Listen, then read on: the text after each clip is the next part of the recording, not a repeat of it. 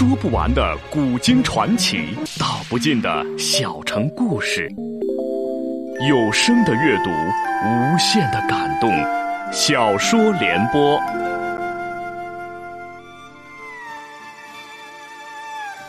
三国末年，司马氏把持魏国朝政，不惜私养死士，以暴力暗杀政敌。浑浊的世道，让名动天下的竹林七贤也难独善其身，深深卷入其中。请听吴畏撰写的《中国古代大案探奇录之竹林七贤》，由时代播讲。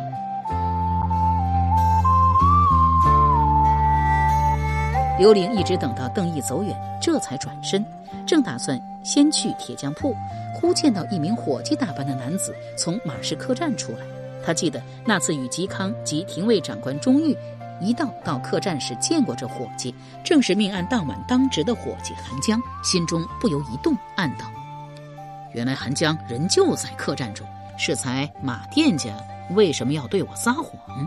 难不成事情跟店家及韩江都有关系？见韩江疾步走到街口，折向南面，往洛河方向而去，不及多想，忙跟了过去。韩江脚步匆匆，刘玲因为个子矮小，脚下不快，得一路小跑才能勉强跟上。到码头堆栈仓库时，韩江突然人不见了。刘玲站在十字巷口，左顾右盼，一时不知该往何处去。忽有两名大汉不知从什么地方冒了出来，朝刘玲逼来。刘玲心觉不妙，转身欲走，已然来不及。那两名大汉一前一后，将他逼到墙角。一名大汉夺下刘玲的腰刀，粗暴的将他推到墙上，喝问道：“马氏客栈的两起案子，你都知道些什么？”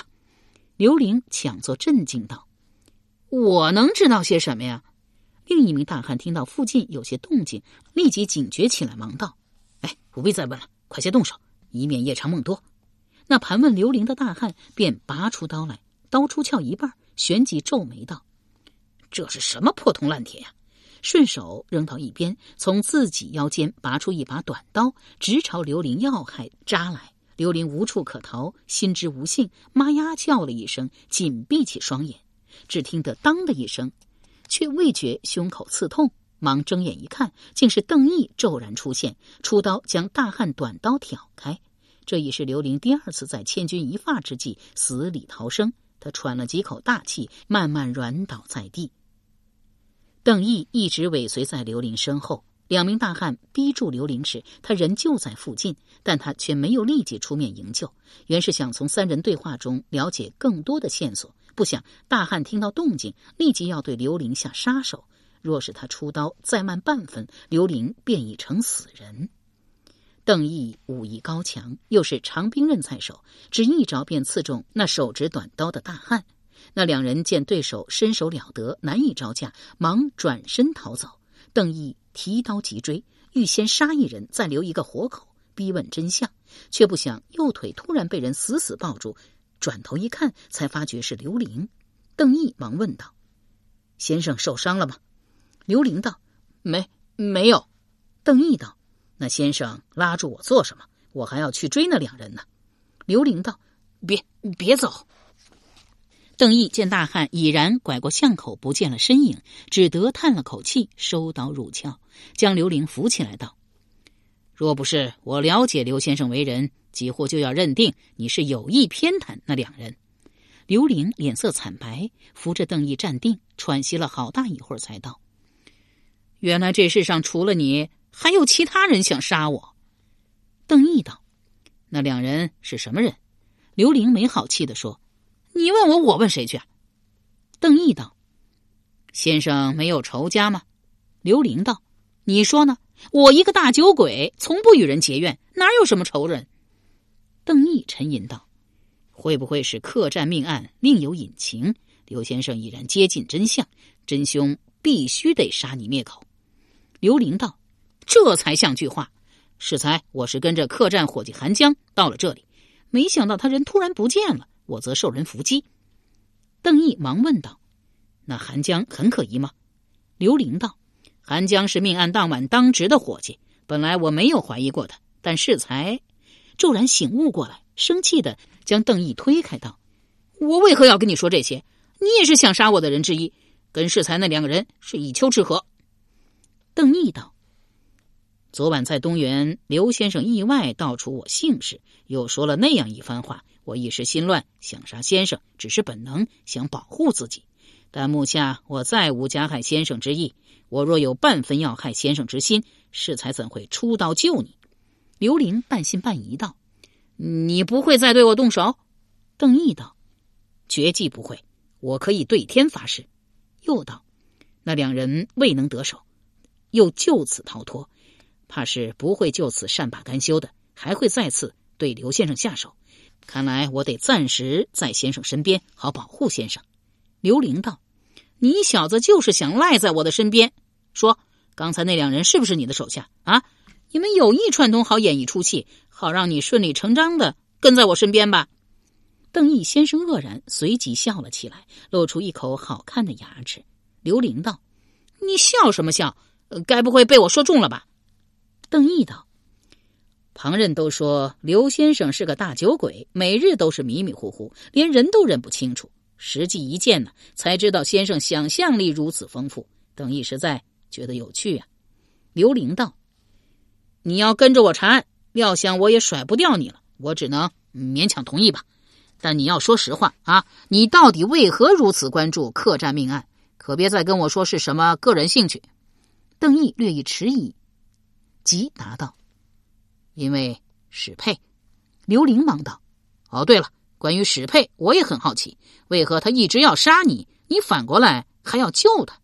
邓毅奇道：“怎么，史佩没有告诉先生？”便大致说了要与史佩比试一试。刘玲狐疑道：“该不会日后与史佩公平比武，也是你提出的条件之一吧？”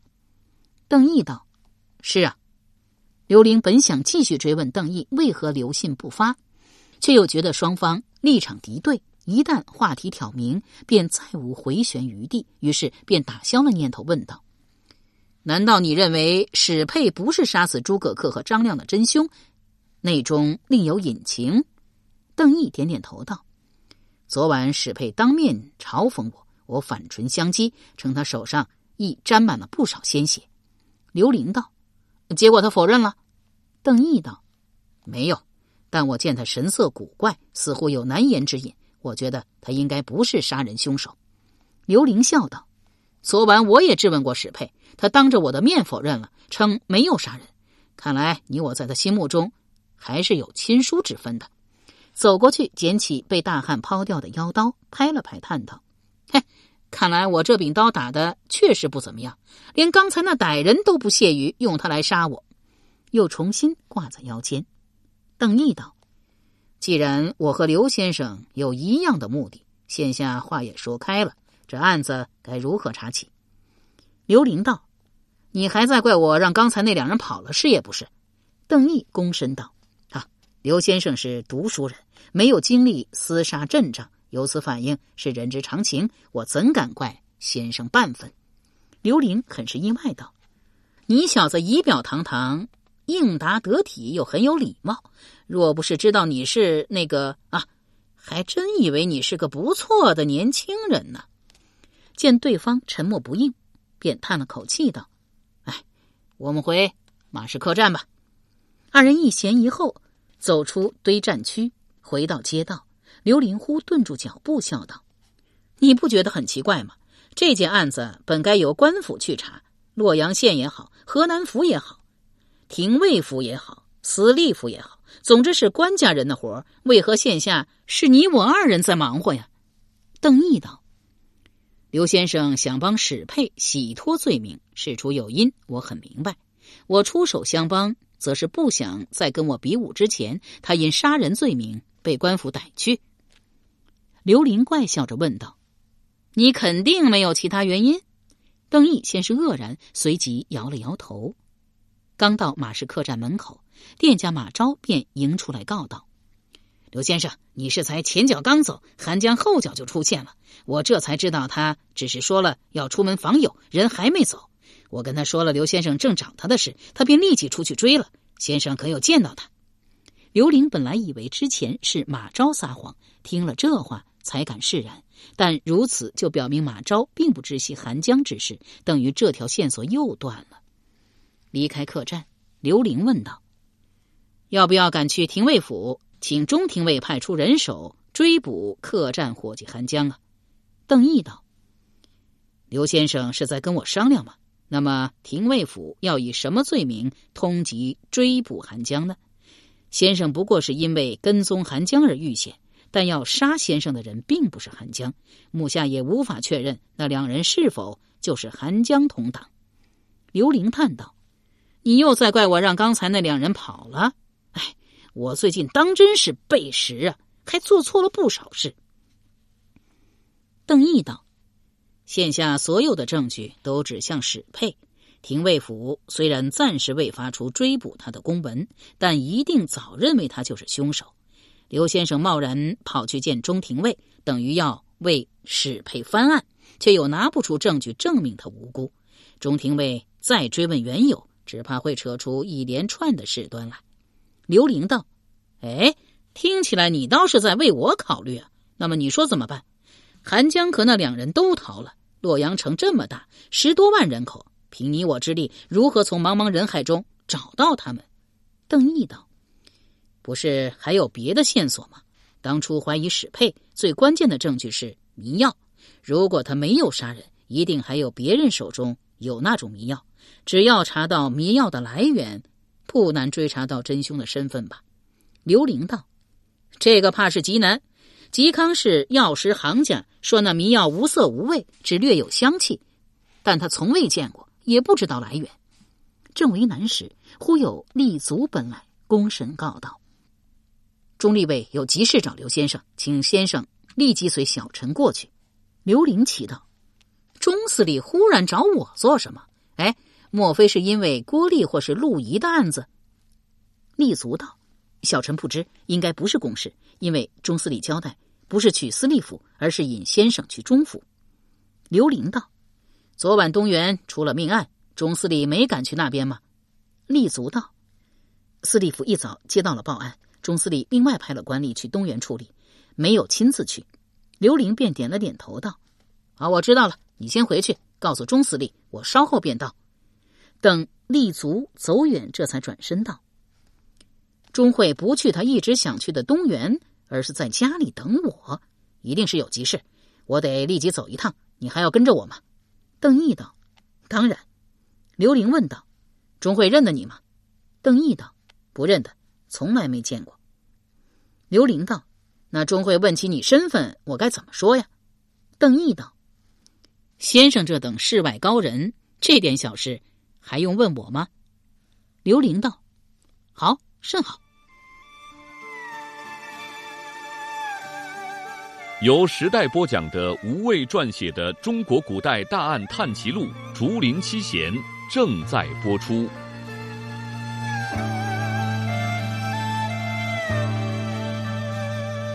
东汉洛阳城已彻底毁于董卓之乱。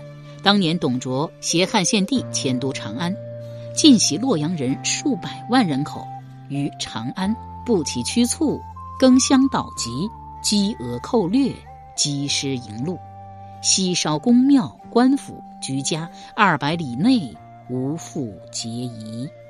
曹植的《宋应氏》生动地描绘了洛阳的惨景。魏国洛阳城是魏文帝曹丕即位后重新修建，但基本保持恢复了东汉都城的原貌。城区大多为宫殿群及官署，居住区占地不大，只在东面及南面有数个里坊，居民亦多是达官显贵，绝大多数官民都住在城外，尤以东郊和南郊最为集中。刘伶、邓毅二人来到永和里中府。刘玲凝视着已被岁月风霜剥蚀的中府牌匾，叹道：“兄长任廷尉，弟弟任司隶，兄弟二人权柄如此的显赫，却还住着这样一处小宅子，也算是报应了。”他所谓报应，即指钟氏兄弟花费巨资营建的豪宅被迫搁置一事。这也算是钟会自作自受。本朝名士荀彧是钟会一母姐之子。家中藏有一柄绝世宝剑，价值百万钱，钟会垂涎外甥宝剑，就利用自己精于书法的才华，模仿荀旭笔记，写了一封信给姐姐，骗到了宝剑。荀旭也是当世书法绘画名家，得知事情究竟后，决定以其人之道还治其人之身。刚好钟氏兄弟花了一千万钱，在西城郊外修建了一所精美奢华的住宅，号为西陵，欲与东郊吕安东园一较高下。刚刚落成，还没有搬进去。荀旭悄悄溜进新居，在墙壁上绘上钟会已故父亲钟繇画像。钟氏兄弟兴高采烈的来到新居时，突然见到父亲遗像，容貌服饰一如生前，栩栩如生，呼之欲出，不由得双膝跪倒在地，伤痛哭泣。作为人子，也不能就此抹去亡父画像，否则便是大大的不孝。这座花费巨大的西陵豪宅，最终只能被闲置一旁，沦为废宅，成为糊涂出没之处。虽则这件事并没有被当成笑柄，而是成为名士互拼才华的雅谈趣闻，但钟氏兄弟只能继续住在城中狭小的旧宅中，想来心里并不好受。邓毅胡问道：“刘先生的老宅是不是就在对面？”刘玲道：“是啊，就在那边。不过那宅子是我岳父留下的，不能算是姓刘。”邓毅道：“多少人想住进永和里而不得一寸之地？刘先生有这么好位置的一处宅子，为何弃之不住，要搬去首阳山那么远的地方？”刘玲笑道：“人各有志嘛，就像你一身武艺，为何不去投军报国呢？”刚到门前，便有仆人迎了出来。径直引刘玲进了客厅，刘玲一跨入门槛，倒吸了几口气，道：“这是实业之乡吗？原来钟司令也好这个。”钟会迎上前来，尚未开言，眼波流转，目光先落到邓毅身上，问道：“这位是？”刘玲忙道：“啊，这是我新请的护卫，名叫阿义。钟司令也知道，我家中出了不少事。”可是吓得人不轻啊！而今呢，我虽然也随身配了兵器，但终究只是摆设。万一遇险，还得有个护卫才行。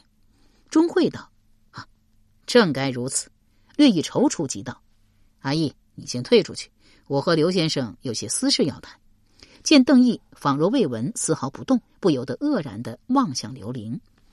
刘玲见邓毅连堂堂私利都不放在眼里，料想也不会听自己的话，心道。邓毅虽未将信函上交，可跟在自己身边着实可疑。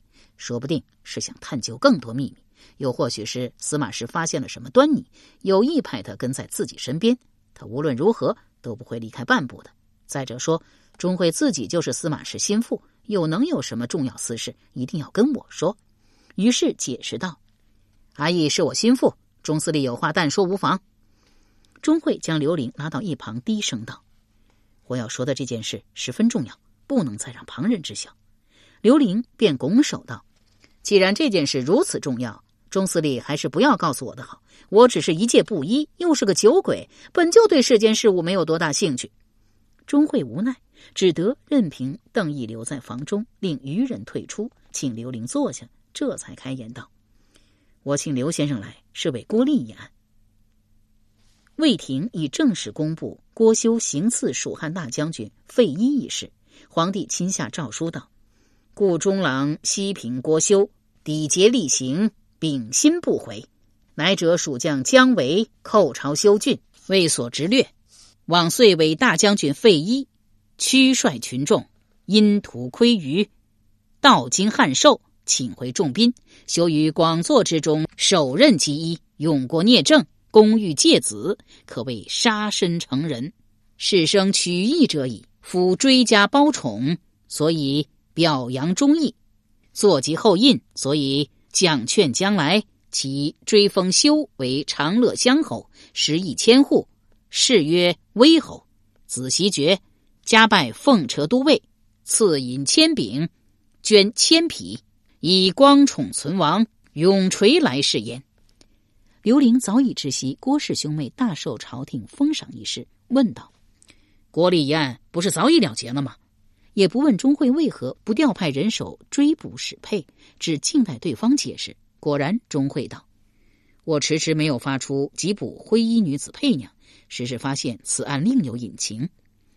刘玲也不揭破钟氏，仅是担心史佩大有来历，而更令他忌惮的黑衣男子邓毅，实际上就站在他的面前，只淡淡道：“哦，什么隐情啊？”钟会迟疑许久，又瞟了邓毅一眼，见他面无表情，仿佛木头人一般，一副漫不经心的样子，便道：“我今日所言之事十分重要，绝技不能外传。刘先生的为人，我自是信得过，只是先生身后的这位护卫。”刘玲见钟会神色庄严而严肃，这才有所动容，揣摩应该不止解释郭丽一案这么简单，回头看了看邓毅，正太客气的请他出去。邓毅却道。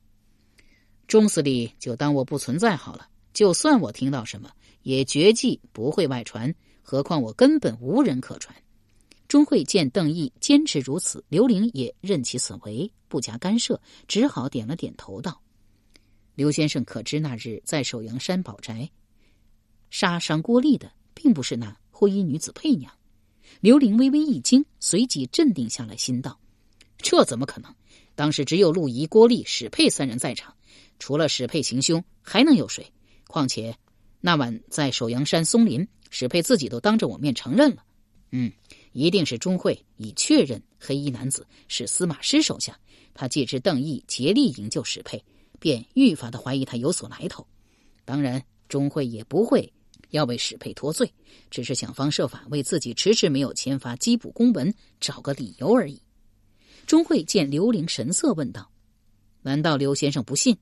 刘玲笑道：“虽然这话是从堂堂钟司令口中讲出，但我实在是没有办法相信呢。现场只有三个人，如果不是佩娘行凶，还会是谁呀？是陆仪还是郭丽？”见钟会又望向邓毅，不由一怔，问道：“怎么？难道钟司令怀疑是我的护卫阿逆？”钟会道：“啊，当然不是，只是这件事。”见自己一再明言暗示，刘玲仍没有要屏退邓毅的意思。只好告道：“杀伤郭丽的人不是佩娘，而是陆仪。”刘玲一愣，随即连连摇头道：“这怎么可能？我亲眼见到陆仪对郭丽照顾的无微不至啊！”钟会道：“我就知道先生不会相信我的话。”转头叫道：“你出来吧！”一名男子扶着拐杖从后堂慢慢走了出来，正是陆仪本人。刘玲极为意外，忙抢上前扶住陆氏。助他坐下，陆仪受伤极重，坐定后喘了几口大气，才道：“剑伤郭丽的人其实是我。”刘玲大为意外，问道：“怎么会是你啊？你不是一直以郭修将军旧部身份照顾郭丽吗？而且之前你一直坚称凶手是佩娘，佩娘自己和郭丽也都没有否认呢。”陆仪道：“确实是我，佩娘没有拆穿我，应该另有目的。”一旁邓毅。忽插口问道：“你为什么要杀伤郭丽？你是不是蜀国的奸细？”他忽然开口，吓了众人一跳。而陆仪的回答更是令人心惊，竟然承认道：“不错，我确实是蜀国安插在洛阳的探子。”原来郭修手下确实有个武功高强的亲兵卫队长，名叫陆仪，但已在西平之战中被蜀将姜维杀死。郭修降蜀后，大将军费祎常与其交谈，了解到一些情况。随后派得力手下从职费运，冒陆仪之名赶来洛阳，专事打探魏国军政机密。起初，郭立受负牵累，被莫为关闭。但后来他被赏赐给了钟会，钟氏兄弟均是司马氏心腹，朝廷重臣，钟玉名列九卿。钟会更是位在九卿之上。若能在中府安插一名内应。将会大有裨益，于是费运便以郭丽同乡的身份登门拜访，设法见到郭丽后，以郭修书信示之，并告知了自己的真实身份，要求郭丽为蜀汉刺探情报机密。郭丽起初不肯答应，但费运以其父郭修性命要挟，郭丽受逼不过，只得勉强同意。